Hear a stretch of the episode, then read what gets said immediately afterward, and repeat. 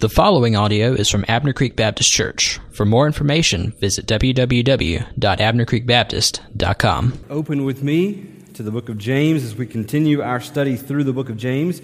Uh, found it interesting that uh, in Uganda they are uh, walking through the book of James together as well, so that's pretty good.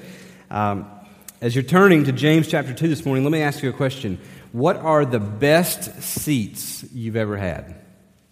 Can you think of a time when you went to a concert or a sporting event or something when you had, those were the best seats you ever had? Now, I've not been to tons of events, but probably the best seats I've ever had. I, when I was a teenager, I was a huge country music fan. And uh, things have changed a little bit now, but I was a huge country music fan. And I found myself at one point, I was third row for Wynonna, third row center, Wynonna on stage.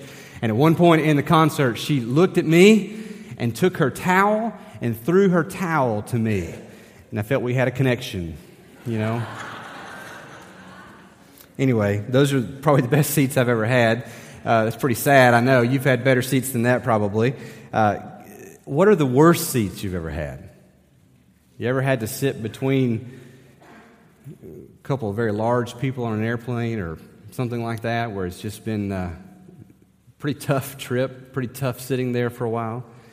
Um, in, in venues and events, sporting events, concerts, it's not hard to see that when you go to buy these tickets, there is a hierarchy of seats, that some seats are better than others. And if you don't believe that, just go to purchase certain tickets. You know that some tickets you purchase, those are great seats. I want those seats. And you go to check out, and you'd have to sell your firstborn, you know, to, to get those seats. So you say, well, let's move back a little bit, and you keep moving back until you can afford. And lots of times that's the nosebleed or that's out in the standing room only, right? That's, that's how we do seats in the world. There's a hierarchy. When you buy tickets for a concert, that's how things go. Tickets for a sporting event, that's how things go. If you fly on an airplane, you know that there are certain people that sit up there, right? And there's a curtain they pull. And we don't know what goes on up there, right? I mean, there's smells that are wonderful coming from up there, and there are smells where you are that are not quite so wonderful, you know. And there's a hierarchy of seats when you fly on a plane, when you take a cruise. I've never been on a cruise. I tend to get seasick, so I've not risked that yet. But uh, when you take a cruise, there are certain levels of cabins that you can purchase. What if we seated people in the, in the church that way?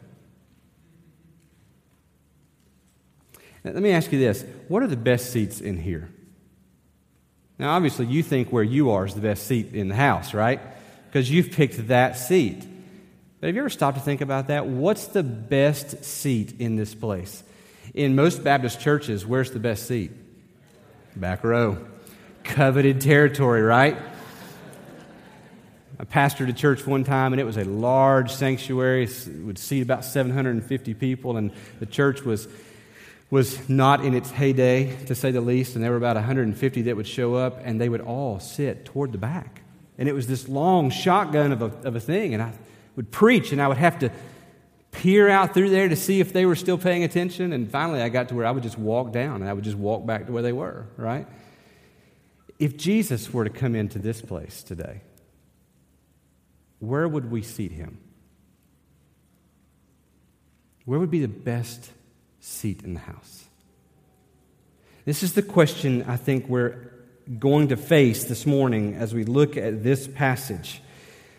These James is dealing with, he's writing to his church members, these Christians that have been scattered because of persecution into various regions around. He, he can't pastor them from up close. He's pastoring them and writing them this letter. They're living their faith in places that are hostile to the gospel but they're a little less hostile than where they had just come from. That's why they've gone there.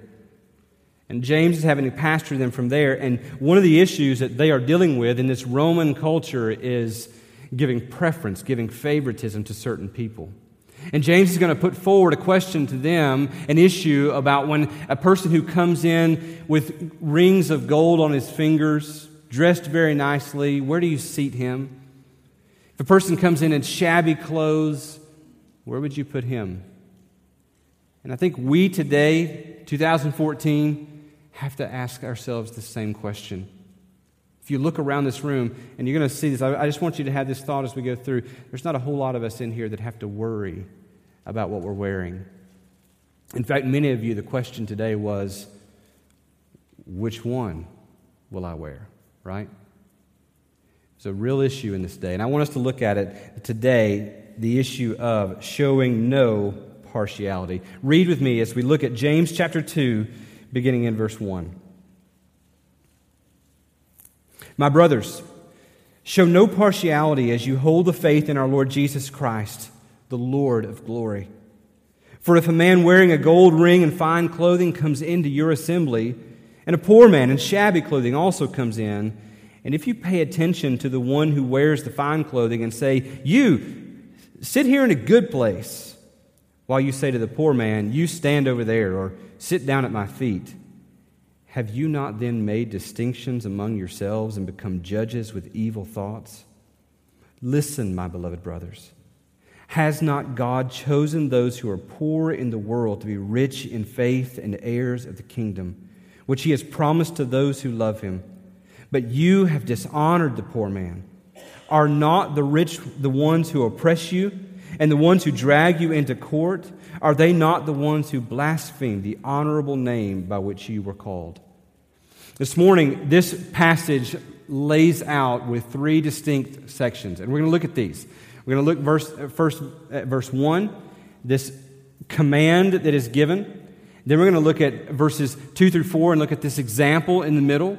And then we're going to finish up with verse 5 through 7 and look at the reasons why or the outcome of what happens when we make distinctions and we judge among ourselves. So, first, let's look at the command. The command, obviously, in verse 1 is show no partiality as you hold the faith in, in our Lord Jesus Christ. We're not to show partiality. Literally, this means don't receive the face.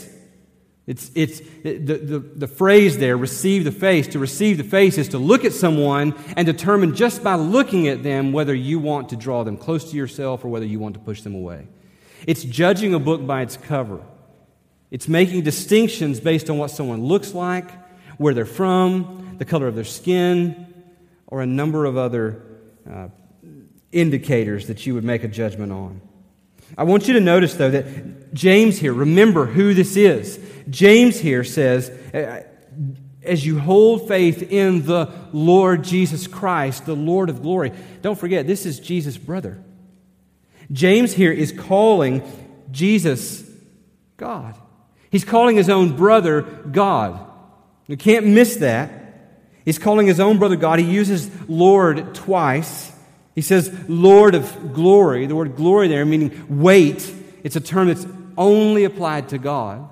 So, James here, the very brother of Jesus, is calling his older brother God. And this is important because there are some today that would say, nowhere does the scripture ever claim that Jesus is God.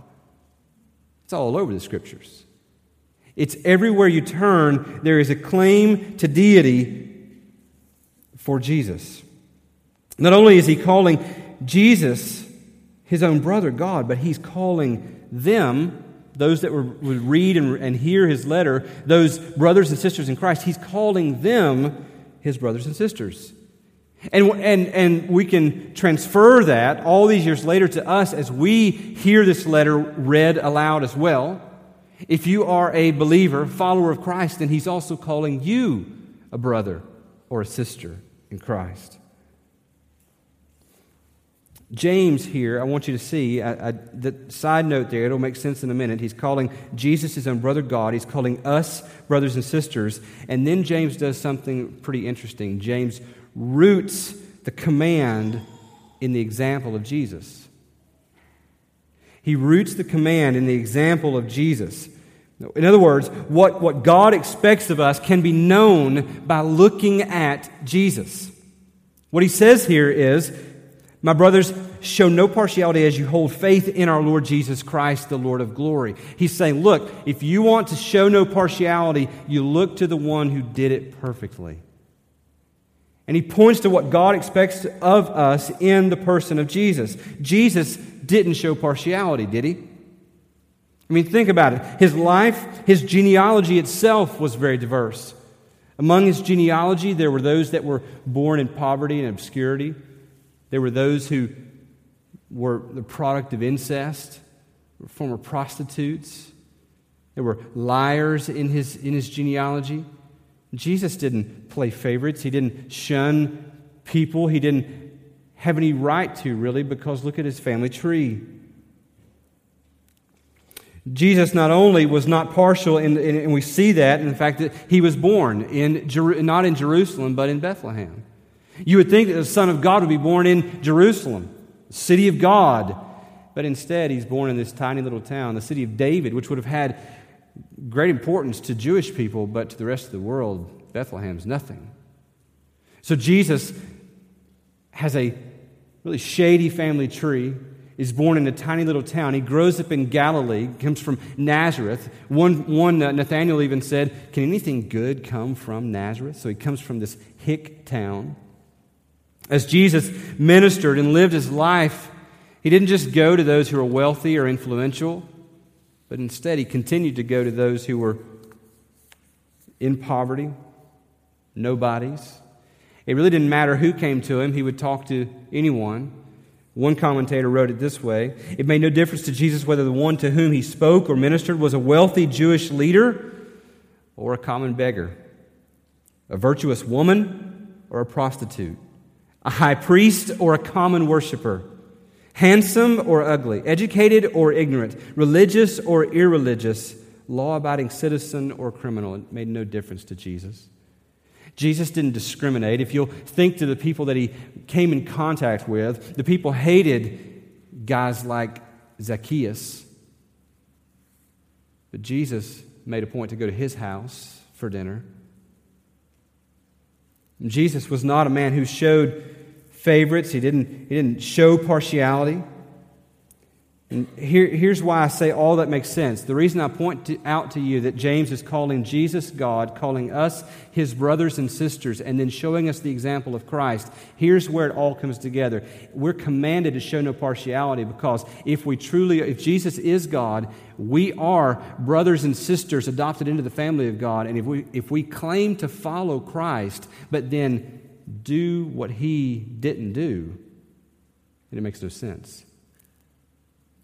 To, to live in a way that's contrary to the way that Christ lived is inconsistent. And this is James' point. This is what he roots the whole command in. That you and I are called to live like Christ. If we take the name of Christ, then partiality has no business in our lives. Favoritism has no place as we gather together. Racism has no place here. If we're going to call ourselves brothers and sisters with James in following Christ, then we must be people that show no partiality. Then, secondly, there, there's the command show no partiality, but then I want to show you the example. And in this example, I want to show you the evil in our thinking. I want to look at verses 2 through 4. I've already read it, I won't read it again, but he describes this sort of hypothetical situation where two men come into their gathering. One is finely dressed, the other is shabbily dressed, and they are treated very differently. In the first century, there was virtually no middle class. Uh, and I lived in eastern Kentucky uh, for a few years right after seminary, and, and where we lived, there it was kind of like that. There was virtually no middle class. People were either very wealthy, and they'd gotten wealthy off of the coal industry. The, the coal industry, the price of coal had boomed in the 80s, and people there had, had gotten literally rich overnight. Or you could go just out of the city limits and you could find people living in extreme poverty. And that's really how it was here. In the first century, there was virtually no middle class. The wealthy were wealthy largely for one of two reasons. They had either inherited their money or they had stolen from someone else. Uh, that's virtually how everyone became wealthy in that first century. And so, here, as the people have been scattered because of persecution and they're living in these other places, they're living among very wealthy people and very poor people. Most of the people in the church are, are poor. Many of them became poor overnight when they were persecuted. They lost all of their land, all of their possessions, and they had to flee and leave everything behind. And so the temptation would be for them that as they gather together as the church, wherever they are, if, if a wealthy person comes in, the temptation would be to treat that person with some sort of favor because of what it might gain them. Here, when, when the Bible describes this rich man and it, and it, says he's wearing a gold ring, particularly in this Roman culture, one of the things they would do is they would, they would wear gold rings to, to display just how wealthy they were. And, and they wouldn't just wear one gold ring. Here it says a man come in wearing, one, uh, wearing a gold ring. But often they would cover their hands with gold rings just to show how wealthy they were. Uh, one historian there, the, he says, uh, We adorn our fingers with rings and we distribute gems over every joint. Can you imagine that? Just on every joint of your hand, having a ring and some kind of gem on your hand? You, you come walking in, the phrase is literally gold fingered. You just thought that was, is that James Bond? You just thought that was from that. But here, gold fingered is what it means. And, and you walk in and, and you walk into a midst of people that are, are, are living in poverty, not knowing where their next meal, many of them, is coming from. And you walk in and you're just covered and dripping in gold. Not only that, but he says this rich man comes in and he's, he's wearing fine clothing. The, the word fine there means bright or brilliant. It's the word that's often used to describe the clothing of angels. When angels show up throughout the New Testament, they're, they're described as being bright. This is the same word here. This is someone coming in in a day when there was no mass production of clothing. There was no Walmart. There was no mall. Uh, there, there was no Men's Wearhouse. There was no um, I, don't, I don't know, ladies, where do, where do you, where, do, where, there's, no, there's no places to run out and get that, right? So if you've got clothing in this day, fine clothing, clothing that is bright, brilliantly bright, it means that you've got enough, enough money to have this thing custom tailored. And you come walking into this place, gold dripping from your hands, clothing that looks like the clothing of angels, you're going to get noticed. Then on the flip side of that, there's the poor man. The poor man comes in and he's in shabby clothing. And this word shabby, we don't really have any trouble imagining what this is like. It's the same word as that's translated filth back in chapter 1 and 21, the filth that they were supposed to put off. Just picture the average homeless person. We don't have trouble imagining this. You can picture this clothing that is dingy and stained from the world. It's probably the only set of clothes this person has. They come walking into the congregation, and, and maybe you smell them before you see them. This is the picture here. This is the one pair of clothing. I heard one pastor, as he preached through this text, talk about an experience he had in, in, a, in a part of the world where he was living among a people that only had one set of clothing. And so when it was bath night, the children would run around without any clothes on because their one set of clothes were being washed. You imagine that? We, we live so far from that, don't we? We live so far from that. But I want you to see the extravagance of the picture. This rich man comes in, dripping with gold, fine, bright clothing, and this shabby man comes in and he smells, and this is the only pair of clothing that he has.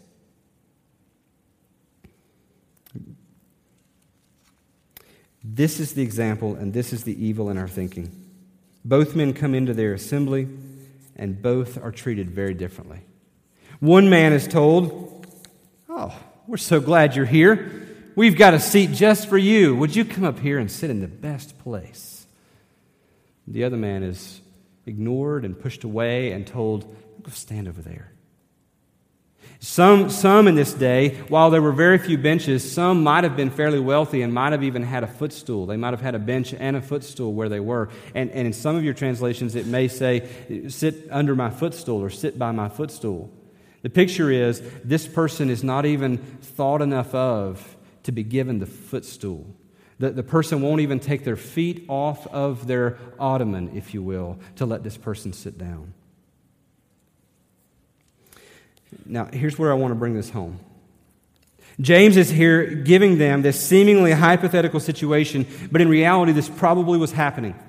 My question to you is this Does this still happen in our culture today?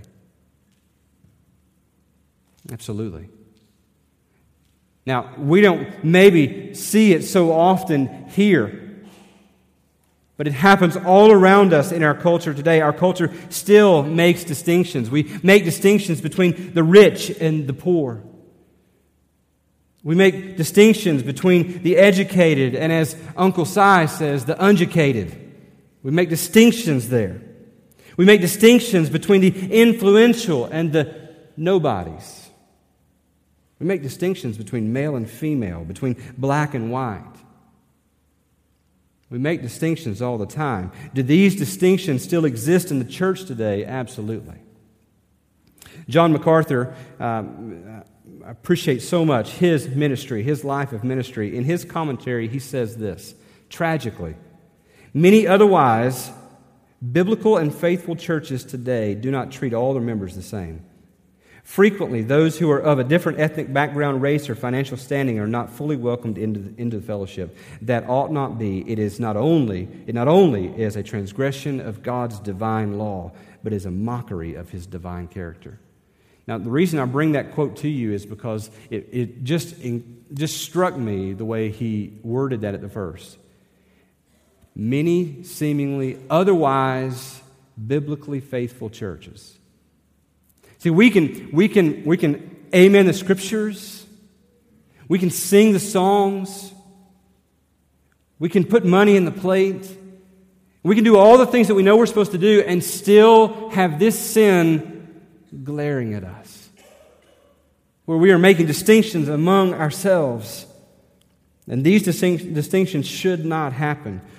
Here's, here's where I want you to see the evil in our thinking. Why do we make such distinctions? I think there are at least three different reasons why we make these distinctions. Number one is this we assume that when, when we gather together and there's a group of people that come together, we assume that people like us are right. Don't we? Don't we think that people that, that are like us, that look like us, that have the same hobbies as us, have the same skin color as us, have the same socioeconomic standing as us, that, that we're somehow right and sometimes we assume that those on the outside of that that are different are wrong. And we will push those people away. We make these distinctions. I think that's one reason why we think this way.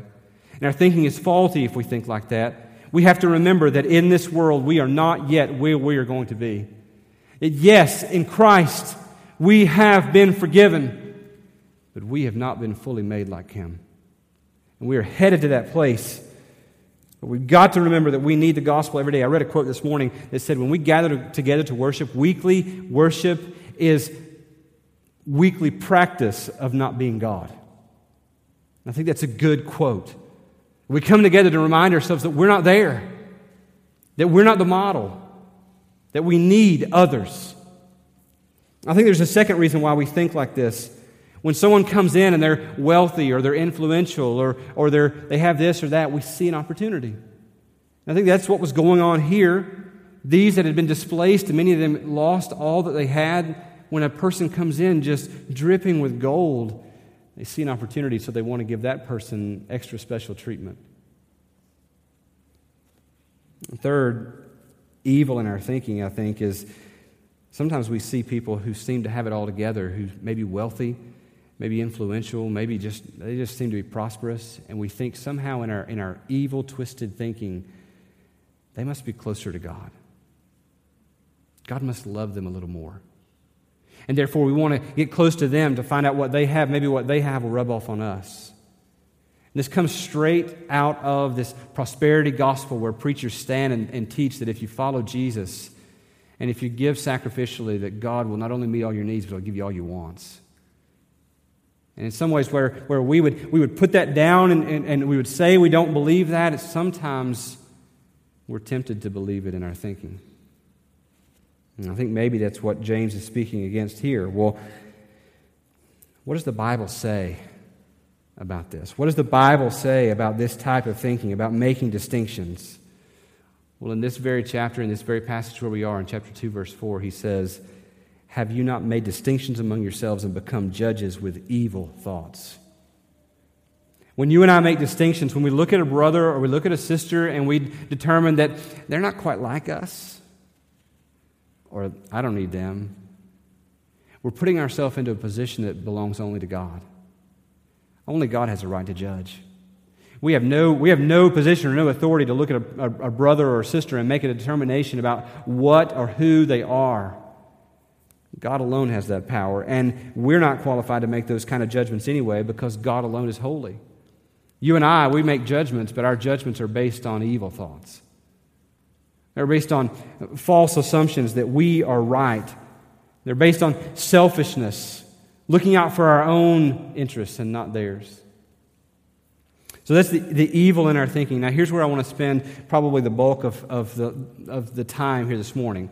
I know it's getting late, but let me just give you the outcome. When we as a church, when we as a church make distinctions, either when we gather together and we play favorites and we show partiality, or when we're out there living our lives and among our coworkers or, or here and there, when we make distinctions and show favoritism and show partiality, here's some outcomes of what happens. Number one, we misrepresent God. We misrepresent God. We, when we make distinctions among ourselves, we look more like the world than we do like God. God Himself makes no distinctions. He is not a God of favorites. He shows no partiality. He says this here in our very text in, in verse 5 when He says, Has not God chosen those who are poor in the world? Deuteronomy chapter 10, verse 17 says, For the Lord your God is God of gods and Lord of lords. The great, the mighty, and the awesome God who is not partial and takes no bribe. God can't be paid off. God is not impressed with our gold rings. God looks at everyone the same. God is not a partial God. Romans chapter 5, verses 7 through 8. Aren't you glad for this? For one will scarcely die for a righteous person, though perhaps for a good person one would dare even to die. But God shows his love toward us in that while we were sinners, Christ died for us. You ever thought about that? We look at this and we, we like to think that when we read this passage that we're the person sitting in the congregation. We're not the one who jumps up and runs to, to greet the guy with gold rings. Nor are we the one that, that tells the shabbily dressed man to, to go stand in the corner. We like to think that we're just an innocent bystander. But let me remind you we're the guy in shabby clothing. We're the guy walking in that no one wants to be around. The Bible says in Romans there 5 8 that when we were still sinners, dressed in the filthiness of our rags of righteousness, God in that moment loved us by sending Christ to the cross. God shows no partiality. Philippians, Philipp, Philippians, Philippians chapter 2, verses 5 through 8 says, Have this mind among yourselves, which is yours in Christ Jesus, who, though he was in the form of God, did not count equality with God a thing to be grasped, but instead, he emptied himself by taking the form of a servant being born in the likeness of men and being found in human form, he humbled himself by becoming obedient to the point of death, even death on a cross. 1 Corinthians 1 is a good reminder for us, verses 26 through 29. For consider your calling, brothers. Not many of you are wise according to worldly standards. Not many of you were powerful. Not many were of noble birth. But God chose what is foolish in the world to shame what is low Uh, to shame the wise. God chose what is weak in the world to shame the strong. God chose what is low in the world and despised even things that are not to bring to nothing things that are, so that no human being might boast in the presence of God. We look at this, we see the character of God. God shows no partiality, plays no favorites. Your very life is evidence of that. So, what does it say about you claiming to follow Christ when you go out and make distinctions about certain people because of how much they have, or what they're like, what color their skin is? When we make distinctions, we misrepresent God. Number two is this the outcome of us making distinctions is this we mistreat the poor. James here says, Has not God chosen those who are poor in the world to be rich in faith and heirs of the kingdom, which he has promised to those who love him? But you have dishonored the poor man. Psalm 41:1 says, Blessed is the one who considers the poor. Proverbs chapter 17 says, Whoever mocks the poor insults his maker.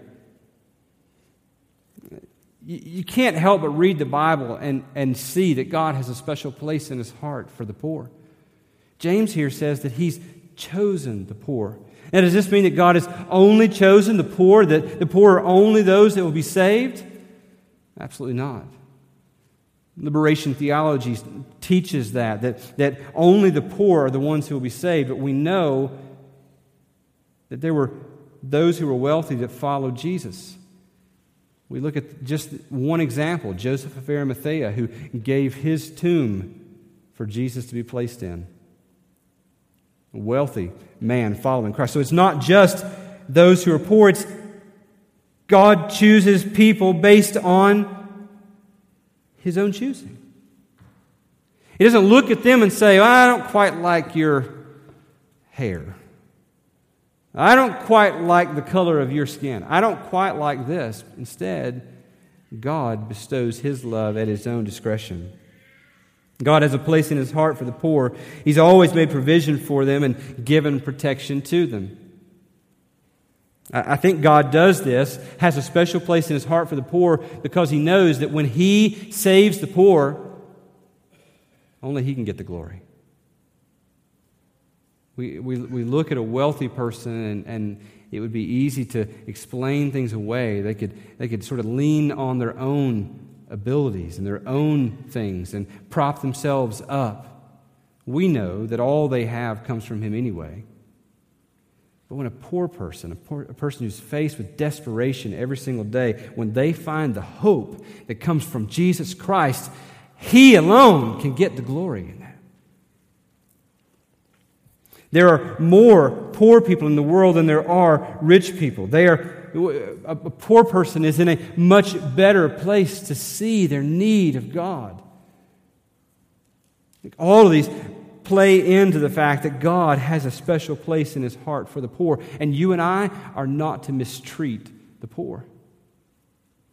Daniel Doriani, in his commentary, says this We follow James most truly when we respect all the poor those who are poor in personality, the dull and the complaining, those who are poor in mind, the slow and the uneducated, those who are poor in body, the wrinkled, the bald, and the overweight. I kind of like that one. In short, we should honor poor students who bristle with potential, he says, and we should honor unskilled laborers who will probably stay poor. In the gospel, God honors every son and daughter who believes in him. The church is a family, not a club. And favoritism has no place in a family. When we love and receive all kinds of people, it shows that God's ways are becoming our ways, for God loves the poor. We emulate God's character and obey His will when we refuse to play favorites. When we play favorites and make distinctions, we mistreat the poor. And here's the third, final thing I'll say out of this passage that James, I think, points us to is that when we mistreat or when we make distinctions, we misread the rich. James looks at these who are, who are there living in these places and he says, Why do you pay so much special attention to these who are wealthy? Are these not the ones who oppress you? Are they not the ones who are dragging you into court? Are they not the ones who are blaspheming the very name by which you were called? Now, does this mean that, that all wealthy people are, are, are oppressing the poor? Absolutely not. Wealth is a great tool, it's neutral, it has no morality one way or the other. There are some that are godly Christ followers that are using their wealth for great good. But historically, if you look, those with, with money and popularity and influence have been the very ones who have blasphemed the name of Christ and who have sought to oppress and manipulate those who follow him.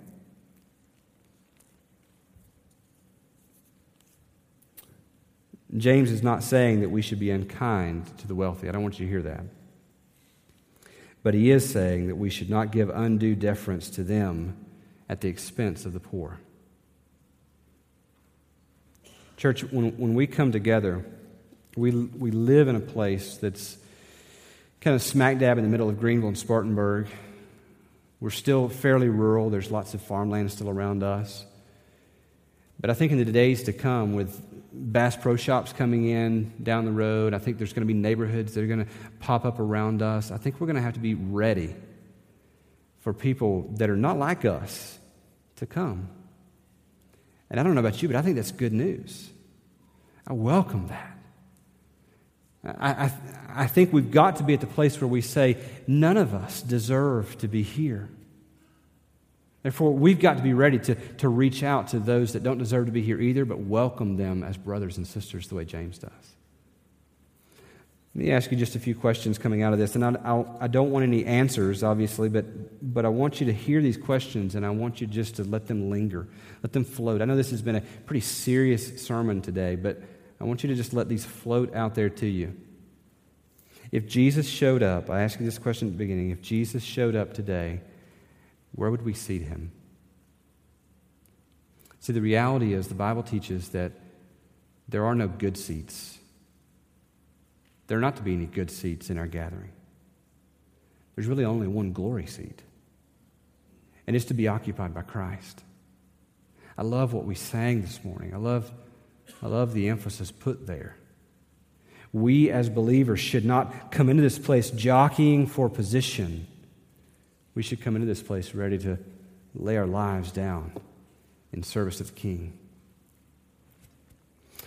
The second question I'll ask you this morning is well, where should you sit? If there are no good seats in this place, where should you sit?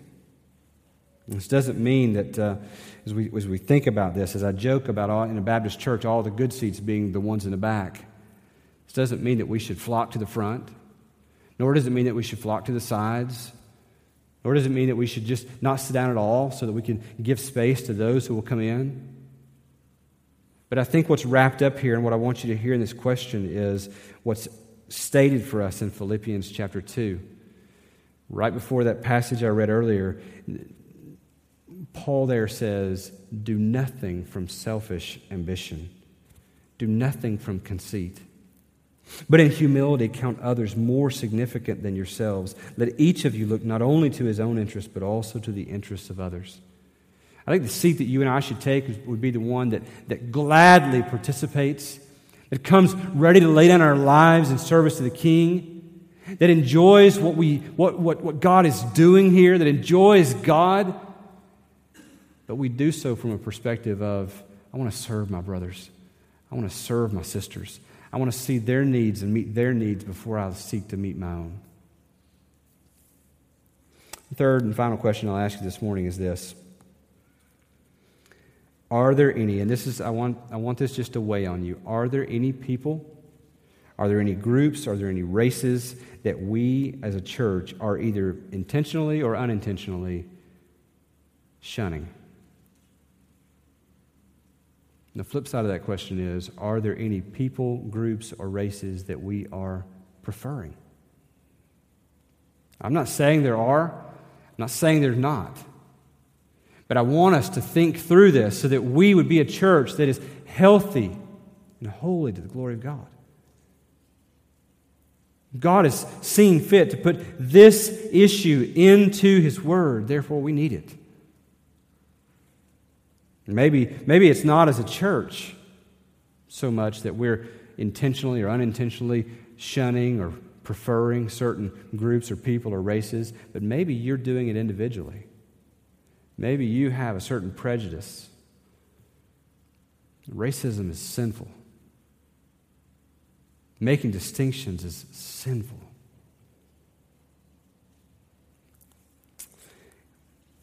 Let me just close by saying this. When it comes to people, we're going to come from different sides of the track. We're going to come from all different walks of life. We're going to all be different, but here are some things that are true of all of us. All are made in the image of God. Every one of us. Every single person. My heart breaks today for Shane and Kayla as Kayla miscarried last night. That baby that was in her womb made in the image of God.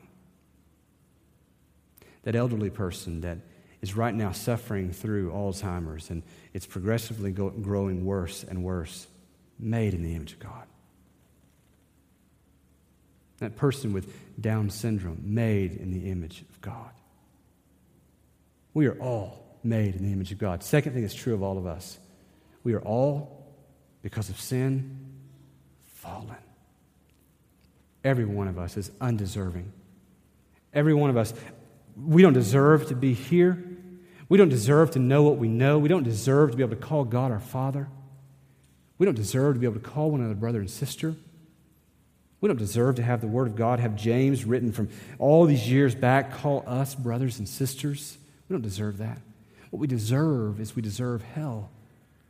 All of us. Every single person that's in this room, every single person that we will encounter, deserving of hell. Third thing that's true of us is that all, all of us that are in this room that are saved, all that will ever be saved, are saved by grace. Nothing that we have done. We bring nothing to the table. We bring no gold rings to the table that earn us a better seat. It's all by God's grace. Driscoll, Mark Driscoll, as he preached through this passage, made this statement in the middle of a sermon. I think he just ran right by it, but I think it's pretty important. In God's family, even though the father doesn't have favorites, his kids often do. Don't let your preferences become your prejudices. Let's pray together. Lord Jesus, this is a heavy, very serious, very somber uh, topic this morning. Didn't intend for it to be that way, but God, in some ways, this hits harder than we really care to admit. God, I pray that you, the reason that you've seen fit to have this in the Bible and for us to look at it this morning, God, I pray that you would achieve that purpose. God, that you would might make us a church that makes no distinctions among ourselves. That we come into this place and we are well aware that the ground at the foot of the cross is completely level for all who would kneel in its blood spattered dust. God, I pray that that would ring true in the way that we fellowship with one another, and the way that we speak to one another, and the way that we linger with one another. God, that it would ring true as we leave this place and we are with coworkers, that we're with neighbors. God, that we wouldn't back up from declaring sin to be sin where you've declared it to be sin. But God, that where you've not, God, that we wouldn't draw lines. Lord, would you do a work in our hearts personally and do a work in us as a faith family, Lord? I pray, God, that you would make us more and more diverse. God, that as long as you linger before coming again, God, that we might increasingly become a church that looks more and more and more like heaven, where there will be people gathered from every nation and tribe and tongue. Lord, make us diverse for your own glory, for your own name's sake. Let us rally around the fact that you made no distinctions, that you showed no partiality, and you chose to love us regardless, regardless of our shabby rags. God, I pray this in Jesus' name. Amen. I want to give you an opportunity tonight, today as we close, just to think about what's been said, maybe to process this. Maybe there's some things that have hit home for you personally. Um, I want you to know that there is forgiveness. There's, there, there is healing to come away from this. You say, this kind of thing's all I've ever known. I don't know how to not draw distinctions. By the grace of God, the promise is He's making you like His Son. And if His Son draws no distinctions, then you can find the grace that will empower you to get away from this issue of making distinctions, whether they be economic, social, race related, whatever they may be. You may be here today and, and you say, Well, I'm not a believer, I'm, I'm not a follower of Christ. But I think I want to follow a God who's like that. If today you're here and you know that your sin separates you from God and you know you need to be forgiven, I'd love to talk with you. I'd love to, to talk with you and help you to turn from your sin and to trust Christ. And today you may be here and there may be something that's between you and another brother, another sister. And maybe, this is not me trying to manipulate this and, and talk you into this, but maybe there's somebody here that you need to go to. I want to give you permission to just go across this room and, and get a brother or sister and deal with what's there. We should not be separated. There's no place for favoritism or lines of distinction. Maybe you're here today and you just need someone to pray with you. There's going to be some people that will be out in this room right on the other side of that wall. And They're there to pray with you. They're not, not there to counsel you. They're just there to pray. They're just brothers and sisters who love the Lord, who would just be willing to hear you and to lock hands with you and to pray with you. Whatever it is that God is calling you to today, I'm going to ask you to, to, to just be obedient. Maybe all it is that you need to do is to stay right where you are and to pray. Maybe you just need to join in and sing as Ethan leads us to sing, thanking God for the grace you've received. Whatever it is, whatever it is, say yes and follow the Lord. Let's respond in obedience as we worship Him. This time of teaching is brought to you by Abner Creek Baptist Church. For more information, visit www.abnercreekbaptist.com.